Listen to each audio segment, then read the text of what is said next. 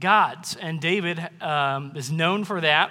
Tonight we're going to be talking about a topic that affects all of us because we all live in a world full of conflict. Now, you don't have to look far to see conflict in our world. If you've been paying attention in the news, there's a lot of conflict right now in the Middle East and in Israel, uh, specifically along the Gaza Strip and throughout the cities of, the, of Israel.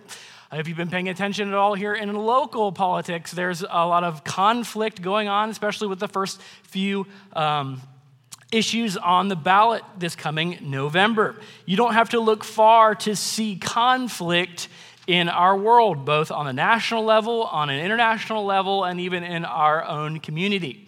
But there are conflicts that affect us on an everyday basis. A lot of times those kinds of conflicts are uh, far from us, or we deal with them, you know, when it's time to vote. But a lot of times the conflicts that really deal with us on a week-to-week basis where we live, work, and play uh, are a little bit more, um, uh, we see these things a little bit more often. Uh, for example, um, are golden Oreos really Oreos, right? Uh, we just talked about this one with candy corn. Yes, candy corn, no candy corn, right? I was trying to think of a few more of ones that we where we, we face these on a more daily basis. One where I come where I come from, uh, we don't call uh, the carbonated beverage that you drink pop, but there's the, the, there's that argument, right? Pop, is it pop? Is it soda? Is it Coke? What do you call it, right? There's the um, Uh, the, the uh, this one, this one I get. I had to deal with this one this last week. Does pineapple really belong on pizza? Right? Some of some of these conflicts, uh, we may not we might not ever get an answer uh, to some of these these kinds of conflicts. If you live in Ohio, can you really be a Michigan fan? Right? The, the, and the conflict continues. Right? The conflict continues. Right? Uh, many times the conflicts. All kidding aside, we do live in a world that's full of conflict. Right? Uh, many times the conflict can be in our own families, it can be in our neighborhoods, it can be at, in the city square, uh, in our own state, uh, on a national level, in an international level. One, one writer said this conflict is humanity's primal instinct. And James chapter four, verse one kind of alludes to that. Where does wars and fightings come uh, among you? It's because of our own lusts. It is kind of part of that old man, that old nature, that we struggle with conflict in our world and probably won't uh, cease conflict until uh, we uh, arrive to our heavenly home uh, because of the lusts that we have inside of us.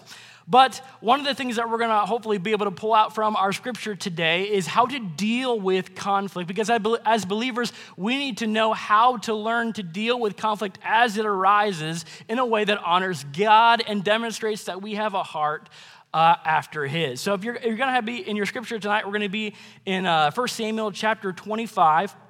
And uh, we've got a lot to cover tonight. It's a very lengthy chapter. We won't read every single verse, but kind of help pull out some of these highlights. Let's pray together uh, before we begin to dive into the scripture this uh, this evening. Father in heaven, we're thankful, so, uh, so thankful for the word of God that illuminates our hearts and our minds, Lord, that uh, you have given us this instruction booklet so that we might be able to be conformed to your image, that we might be able to know who you are, that we might be able to understand the grace that you've given to us and the eternal life that is promised to all who believe. And Father, I pray that if there is someone here tonight who does not know Christ as their Savior, Lord, that tonight through the preaching of the Word of God, you would use the Spirit of God to convict their heart, to help them understand that there is a greater conflict beyond just the conflict that we have in our everyday life. Lord, that's the conflict between man and God, sin and righteousness. But Lord, you have already bridged the gap so that we might have peace with you. Father, I pray for those in here today who have already tr- called upon Christ to save you, uh, save them, but Lord, that they would help to have a heart like Like, like yours in dealing with conflict, that we might be able to uh, use this scripture, Lord. You might be able to use it and the Holy Spirit to illuminate our hearts tonight. In Jesus' name we pray, amen. So I want to kind of summarize the first first uh, first dozen verses or so as we lead up to the context of what we're going to be talking about. So Just to keep, just kind of keeping up with uh, David's life, we've been walking through Samuel and his account of David's life from his early beginnings as a shepherd boy to his anointing to his display of courage and trust in the Lord on the battlefield with with the Philistine Goliath. We've seen uh, him go through some valleys uh, in losing his friends, losing his family, losing uh, many different things, but finding ultimate satisfaction in God. We've been able to see him interact with Saul in the cave and sparing Saul's life, him honoring God through that portion. But now we find in First Samuel chapter twenty-five, there's sort of a ceasefire between him and uh, King Saul. And so David finds himself out uh, in an area called Hebron, uh, out near Carmel, uh, not the mountain, but a different city. And here he is with, he's kind of gathered together a band of six hundred rough riders, if you will. These guys are men of war. Uh, they are, are, are trained militarily, and they are allegiant to David. And here he finds himself working on the countryside, back into a familiar territory where he is guarding sheep. He's guarding a rich man's sheep, and that rich man, the Bible says, is his name is Nabal. Now, Nabal is, is kind of given to us in verse three of chapter twenty-five. Um, Uh, in verse one, Samuel died, the prophet Samuel, uh, and all of Israel mourned him. And then now we find David out in the countryside in familiar territory. Verse three, we're, we are familiarized with a man named Nabal and his wife Abigail. This man, the Bible says, is a rich man. He has many possessions, and a lot of those possessions, of course, culturally is sheep uh, and goats and other livestock. And so we find that here, There, David is in the wilderness in verse four, and he is hearing good news. Good news for him. He's hearing that Nabal is come, is come time to shear the sheep. Now, to help, help kind of clue you into what's going on here culturally, sheep shearing time is a celebration, is a celebratory time in the Middle East because it means payday. When the sheep are shorn, it is time to get paid, to make lots of money. So it's a celebratory time. And it was very common back in this time for those who had much riches and much sheep, when it came shearing time, that they were going to kind of pay off some of their debts, and they were going to pay the people that they owed. In this regard, it was very common for those who had a lot of money and a lot of sheep and a lot of country acres to protect from invaders and thieves, that many times these people would hire uh, mercenaries, they would hire uh, uh, military people to protect their investments before it came time to shear. And that's where we find David and his six hundred rough riders. They are protecting Nabal's property, his sheep, from invaders, from thieves, and from uh, anyone who would come in and try to make a profit off of this livestock. And so it's sheep shearing time, and that means that it's payday for David and for his six hundred men. So it's a celebratory time. When David hears that it's time to shear the sheep, he sends in an envoy to Nabal, and he sends a couple men. He doesn't want to frighten Nabal, but they go in and they kind of go expectantly. They go in because it's time for them to receive the payment for all the work that they have done. And in verses five through twelve, David sends out this envoy, and these men are unfortunately ridiculed and dishonored. Nabal goes, I don't know who David is. I don't know who these people are. It seems to me that right now a lot of people are defying their king. That was kind of a, a slam towards David. And so because I don't know him and I don't know you people, get lost. And so there is a great amount of dishonor, and the people who were working for David that were sent by David walk away empty-handed. And that's where we pick up in our text today in uh, First Samuel chapter twenty-five, verse thirteen. We're dealing with conflict tonight, and we're going to look at four different actions that we can apply to our lives from this text today that we might be able to learn to deal with conflict as it arises in a way that honors God. So if you're taking notes, the first thing that we were going to learn today is that when conflict arises, we need to slow down. When conflict arises, slow down. And we learn this by watching what David doesn't do in verse thirteen. So if you have your copy of your scriptures, let's look in here. First Samuel chapter twenty-five, beginning in verse thirteen, it says, David said unto his men, gird you on every man his sword. And they girded on every man his sword, and David also girded on his sword, and there went up after David about four hundred men, and two hundred abode with the stuff. Now, Here's what's going on. David has been dishonored publicly. He is re- he has uh, he's got six hundred men at his disposal.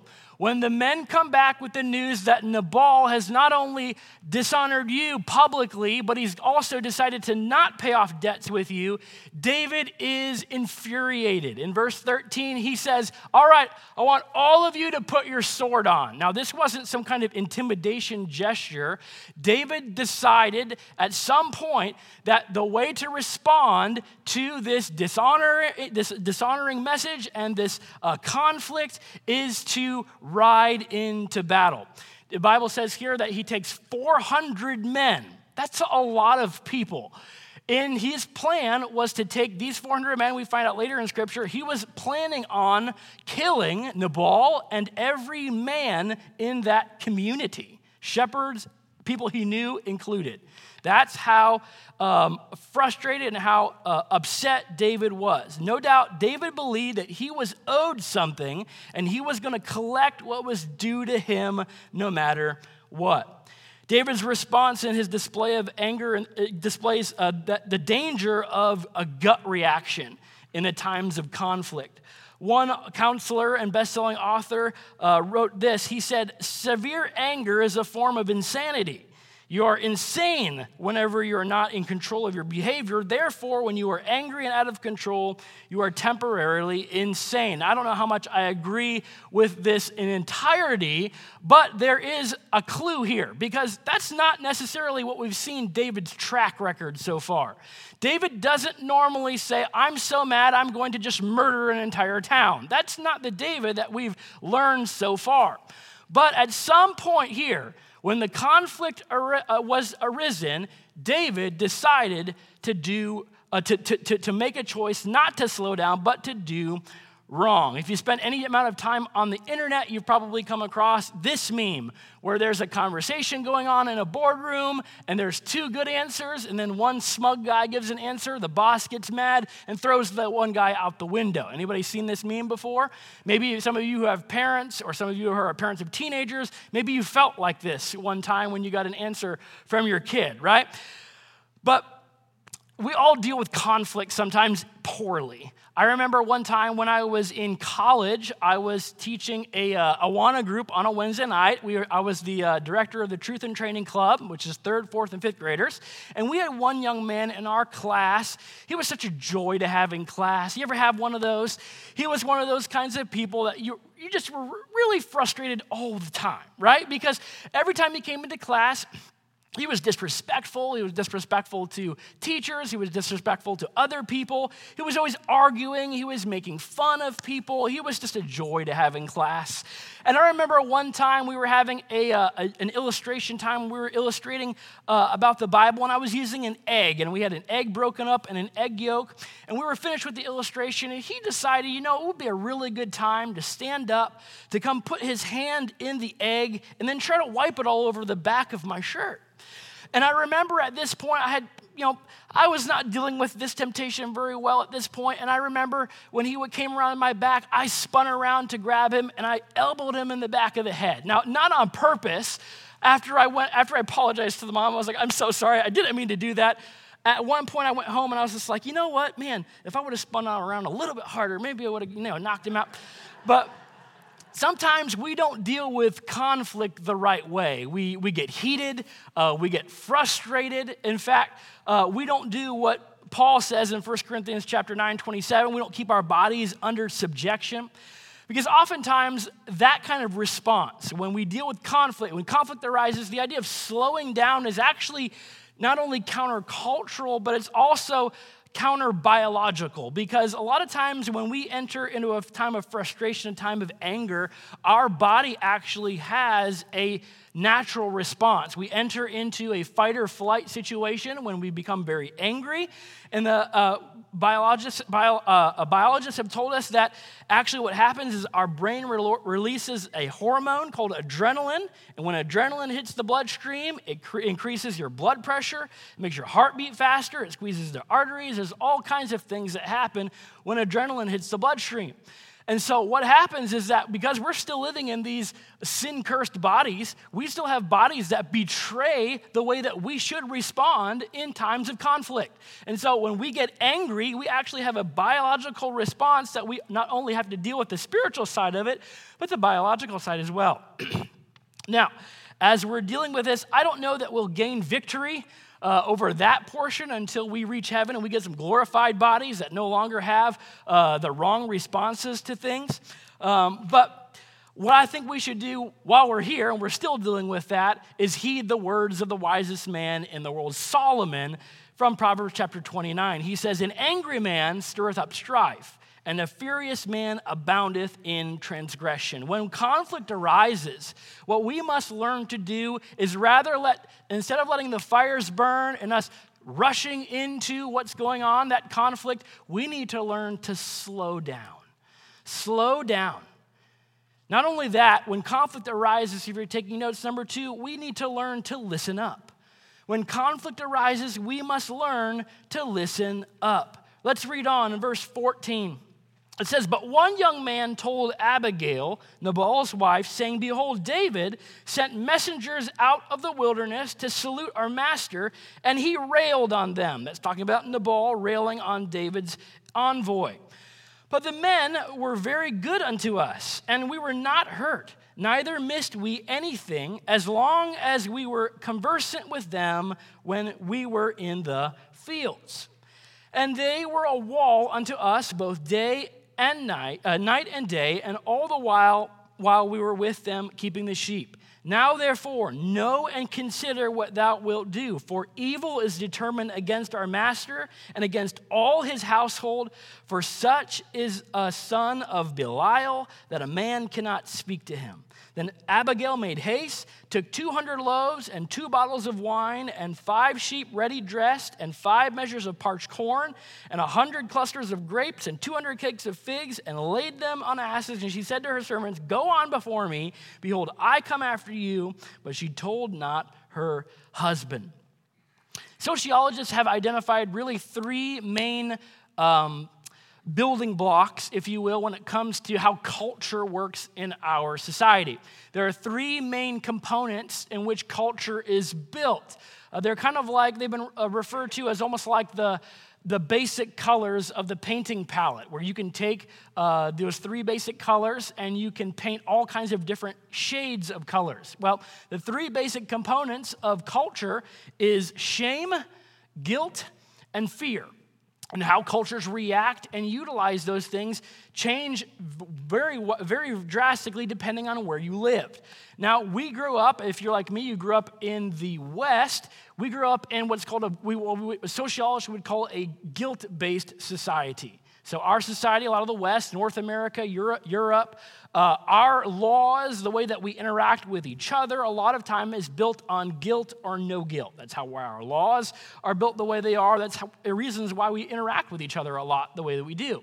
But as you begin to travel across the world, what you find in the East, specifically the Middle East and Asia and many parts of Asia Minor today, these are still shame-based cultures, which means that guilt is, a, is it's part of what how they deal with each other, but shame is really more the driving force between how relationships are handled.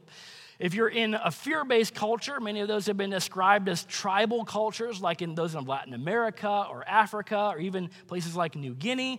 Uh, that's how their culture is based, and we see that a lot through uh, how they interact with um, uh, their gods and, and the witch doctors, the voodoo. They try to build fear, and the tribes try to have these fear competitions. This is how they how they do culture.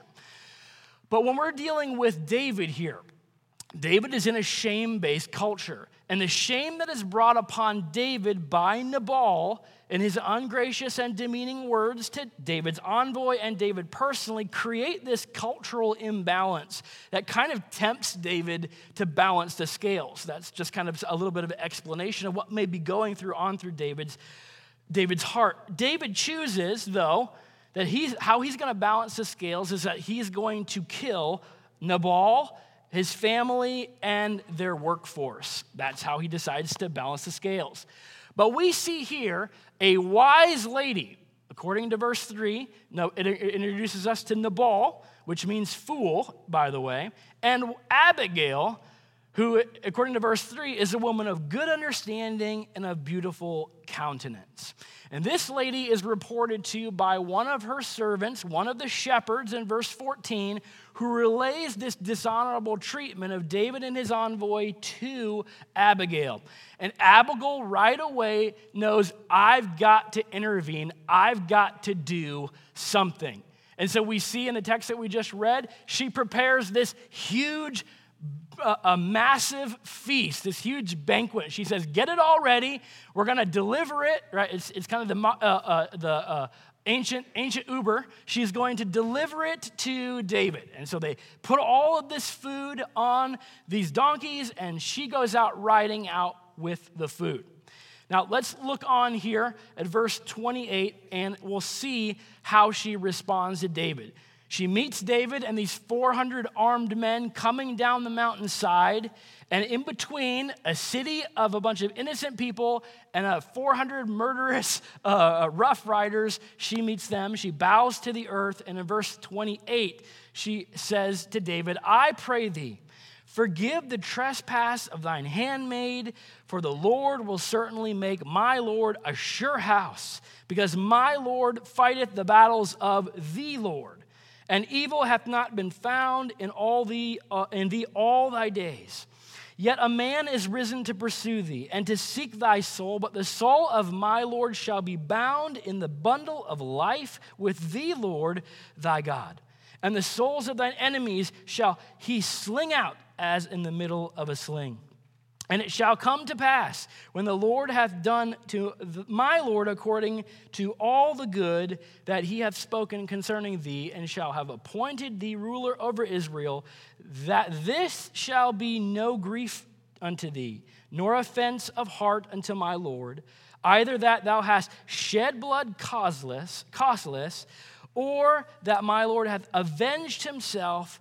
But when the Lord shall have dealt well with my Lord, then remember thine handmaid. Abigail, in a stroke of genius, decides to meet him and his hungry men with this huge platter. She falls to the to the earth, and she uh, gives this wonderfully, um, I don't know if she rehearsed this, but it was a wonderful speech to David, highlighting his life, highlighting what she knows about him, how he has been anointed to be the next king, highlighting his battle in with, with Goliath, highlighting how God has his hand of favor over David. And she says, I don't want you to mess it all up, David. I don't want you to get to the throne and look back and know what you have done to Nabal and this community. In her apologies for her foolish husband, Abigail wisely reminds David of the folly that would be unleashed upon him and his household if he were to go through with his plan. Look back again at verse thirty and thirty-one. She says, it shall come to pass when the Lord shall have done to my Lord, that's David, according to all the good that he hath spoken concerning thee, and have appointed thee ruler over Israel. She says, when you get to be king, David, I know what God's done. We've heard it. God's put his hand upon you, and you are going to be the next king. When you get to that position, David, I don't want you to look back, verse thirty-one, and remember that you've shed blood causeless, and that you've avenged yourself. She points out two evils that he would have been guilty of doing. Murder, and a causeless murder, that's verse thirty-one, shed blood causeless, and vengeance, the Lord uh, hath, that, that my Lord hath avenged himself, talking of David. These two things, murder and vengeance. This murder here, or what the Bible would refer to as blood guilt, was something that's kind of all throughout The New Te- the Old Testament. It pervades all the sources, legal, narrative, cultic. It's the very, it's the, we're very first introduced to this idea of blood guilt in Genesis chapter four, when Bi- the Bible says that uh, Abel's blood calls out from the ground. This kind of blood guilt, uh, taking a life without cause, um, is something that throughout the Old Testament uh, was punishable many times multi-generationally. God would oftentimes punish an entire generation or entire legacy of people because of this kind of sin.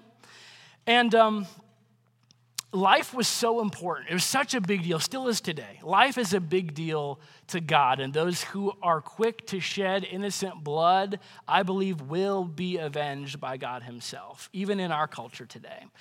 But I want to say to you that God, it's been, a, it's been a big deal from the very beginning. Life has been a very big deal to God from the very beginning. In fact, in Deuteronomy chapter twenty-five, there are specific laws related to the shedding of innocent blood.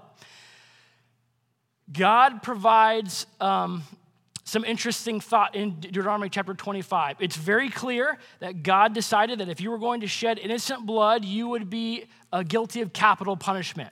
So much so that if you actually killed somebody accidentally, you would still be uh, liable for capital punishment.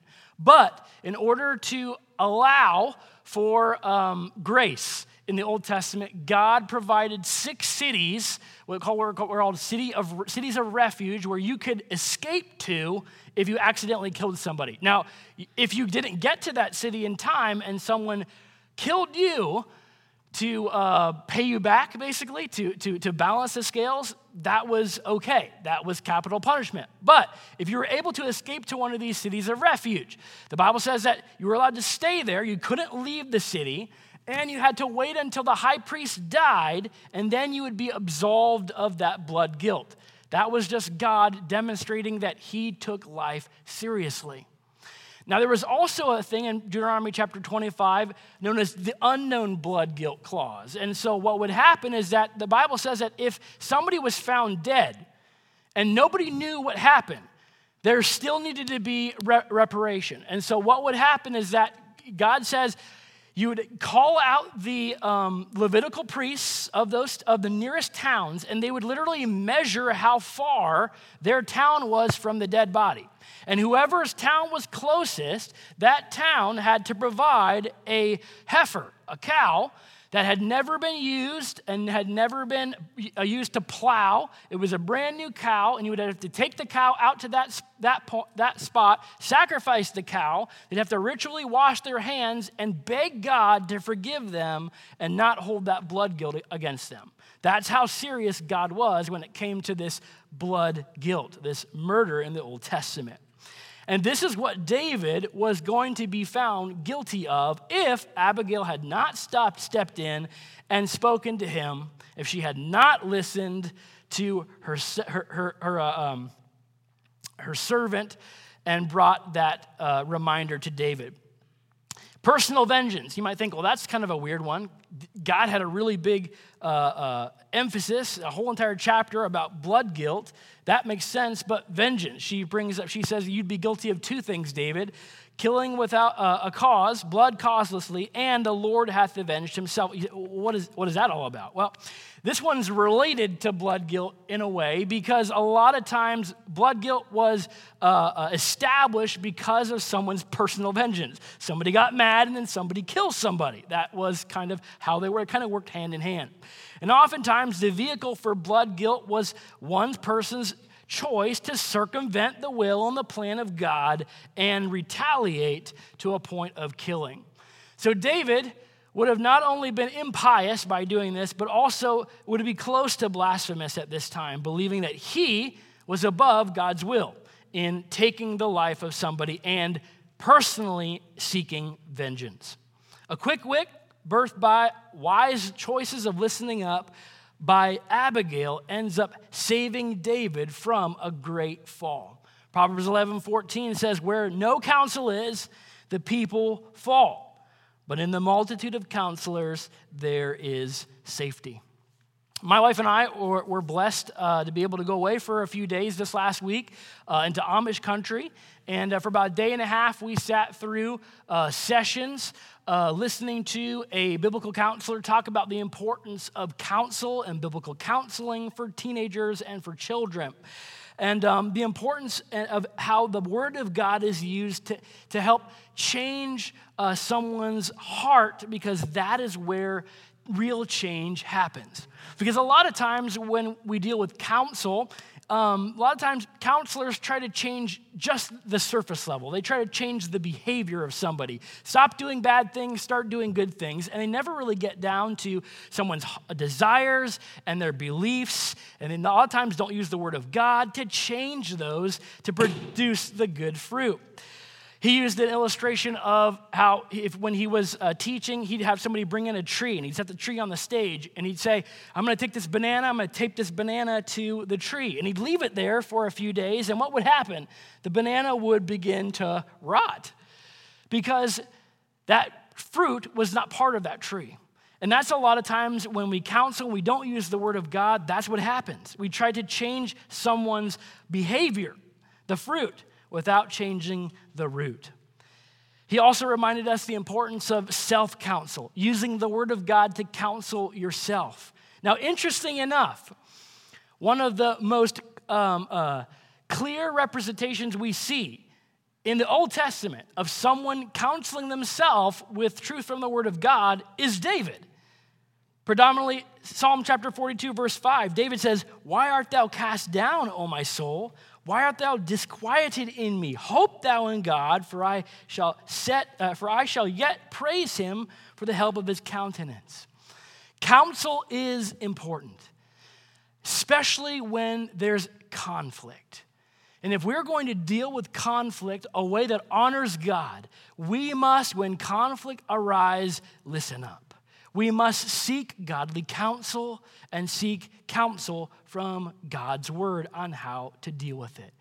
Let's keep going. Conf- when conflict arises, number three, we must learn to peer in. When we must lean, learn to look inside and see what God is doing in our hearts for during this conflict. Verse twenty, uh, verse thirty-two, let's continue with the narrative. Verse thirty-two, David says to Abigail, "Blessed be the Lord God of Israel, which sent thee this day to me, and blessed be thy, be thy advice, and blessed be thou, which hast kept me this day from coming to shed blood and from avenging myself with mine own hand." After that influential discussion, after the counsel that's heeded from Abigail, from her, her own uh, uh, steward, now uh, Abigail's counsel is being heeded by David. And David takes a moment to compose himself, to slow down, to listen up, and now he begins to peer in. He knows that this woman was used by God and allowed by God to bring him much-needed counsel. He uses the word bless three times here in these two verses. That Hebrew word bless means to kneel before. He says, "Blessed be the God of Israel." As David peers in, he begins to understand that David, uh, David understands that the sovereignty of God in this situation, that God is the one who's allowed this to happen, that God has allowed this woman to stop him from this foolishness and give him a chance to cool down, listen up, and peer in. God, he also says, "Blessed be thy advice." He, David understands the impact of wise counsel in his own life. And he says, "Blessed be thou." David understands that even this agent of reproof is something that God has delivered to him to help save him from foolishness and from catastrophe in his life. These two verses here show the inward change of heart that David has, which manifests in his stay of illegitimate execution. From this point on, David does not continue, and he does not continue uh, with his uh, desire to kill anybody. But I want to point out here this incredible one eighty that happens in David's heart after he decides to stop, to listen up, and to peer in. You see, it's part of God's plan for holiness and righteousness in the church, that reproof be part of the Christian experience, that reproof be part of the church experience. In fact, Paul says to his son in the ministry, Timothy, as a role of, as a pastor, I want you to reproof, to rebuke. It's part of Scripture's profitability in, in Timothy chapter uh, three, verse sixteen, right? All Scripture is given by inspiration of God, is profitable for doctrine and for reproof. What is reproof? Well, reproof is the biblical practice of gentle correction and redirection towards God's intended plan for our life. It's part of God's plan to keep his church holy and righteous. And a believer, as a believer, we need to be willing to receive reproof the way that David received it here from Abigail. But oftentimes, that's not the case that we see. Oftentimes, if we are not careful, we allow our hearts to become, um, be, become bitter, to become pompous, to become prideful. And when someone comes to us with a word of reproof, we decide, you know what? It's just a lot easier to just go down to the next church and to run away from that. But I'm telling you, reproof is a biblical practice that needs to happen in our church. It's not a way of judgment, being judgmental towards somebody else. It is a gentle correction towards God's intended, God's intended path for our lives. And when we are will, unwilling to listen to reproof, and we would rather choose to play victim, or we'd rather choose to escape to another church in town, we are destroying what God wants to do in our own life and in this church. There are consequences when we choose not to listen. In the early, I heard this story recently. In the early nineteen twenties, there was a guy named Almon Schroger. I don't know if you've ever heard of this guy before. He was an undertaker in the in Indiana, and uh, he was also an inventor. In the early nineteen twenties, there was uh, what was called switchboard operators. And so for some of you younger kids, when you used to make a phone call, you used to pick up a receiver. This is before my time. I had to do some study. You picked up the receiver, and uh, somebody would say, somebody would ask you a question, okay? And what you'd do is you'd give them the number, and then they would liter- they would physically take a cable out of a wall and put it into another place in the wall, and that would connect the phone lines. That's how phone calls used to be made before cell phones and cell phone towers. So the lady that was the switchboard operator in Almon's town was the wife of the only other undertaker in town. And so when somebody would call and ask for Almon in his undertaker practice, this lady would take the phone and connect it to her husband's practice, and he would swipe the client. And so obviously um, uh, that necessity birthed an invention. And what he invented was called the automated switchboard.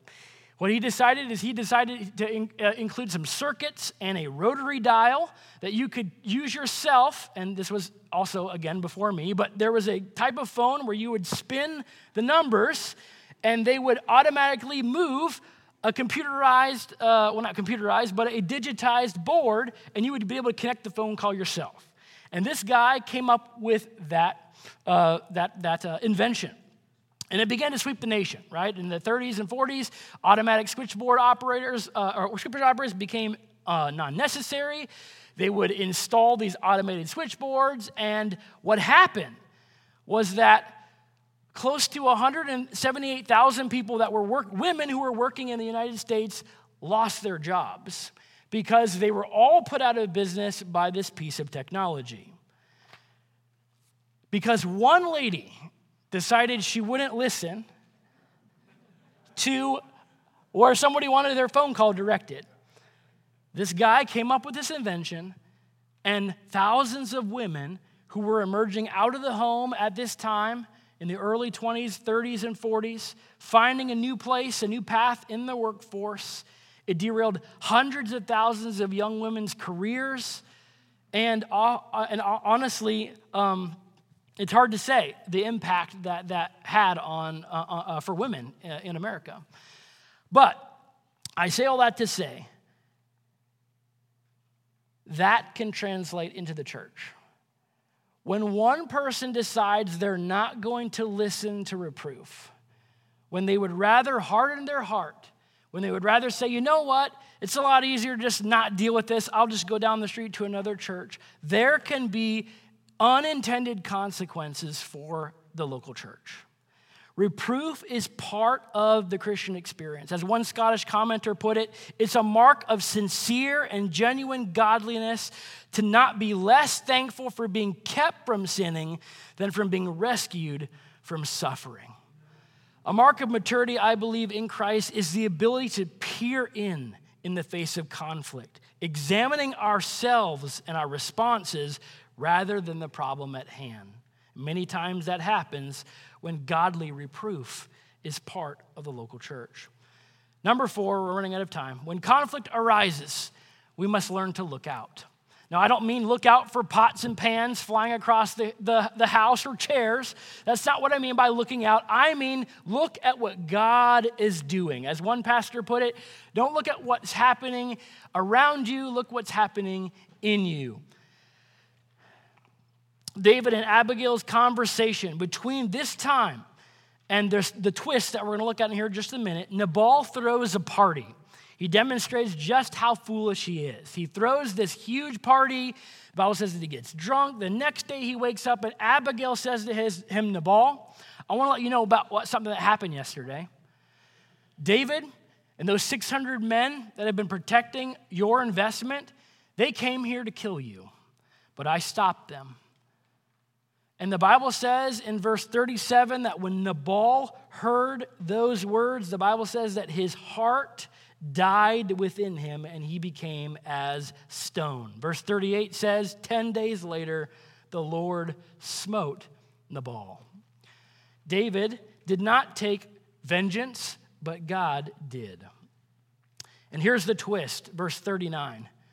thirty-nine says, when David heard that Nabal was dead, he said, blessed be the Lord that hath pleaded the cause of my reproach from the hand of Nabal, and hath kept his servant from evil. For the Lord hath returned the wickedness of Nabal upon his own head. And David sent and communed with Abigail to take her to him to wife.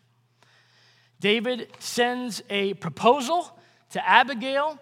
Abigail accepts, and the Bible says that she comes with her entourage, and they're married. Later on in Scripture, we find out in Second Samuel, they have a child, one child together. And actually in Scripture, two different places, he's named two different things. And I think I want I just wanted to point it out. In Second Samuel chapter three, their child is named uh, Kilaab, which means the restraint of the father. After David listened up, he slowed down, he peered in, he looked out, he decided to make the right decision. His hand was stayed, he restrained from killing Nabal, and he was innocent of blood guilt. The second name of this child, the second name that's given to this child is in First Chronicles chapter three. It's the word Daniel, which means God is my judge, pointing towards God's vengeance on Nabal rather than David taking vengeance upon himself. When conflict arises, we have to learn to look out, because when something is happening, it's not happening to us, it's happening for us. God allows conflict into our lives to sharpen us and to help us be more like him. One pastor said it this way, in the toughest times, the hardest conversations, the most painful relationship tensions is when the light of grace shines brightest and transforms us most into his son's likeness. Conflict is inevitable. People are not going to stop putting pineapples on their pizza. But I want to tell you that we can respond the right way. When conflict arises, we can learn to slow down, to listen up, to peer in and look out, and honor God with how we respond. Would you bow your heads?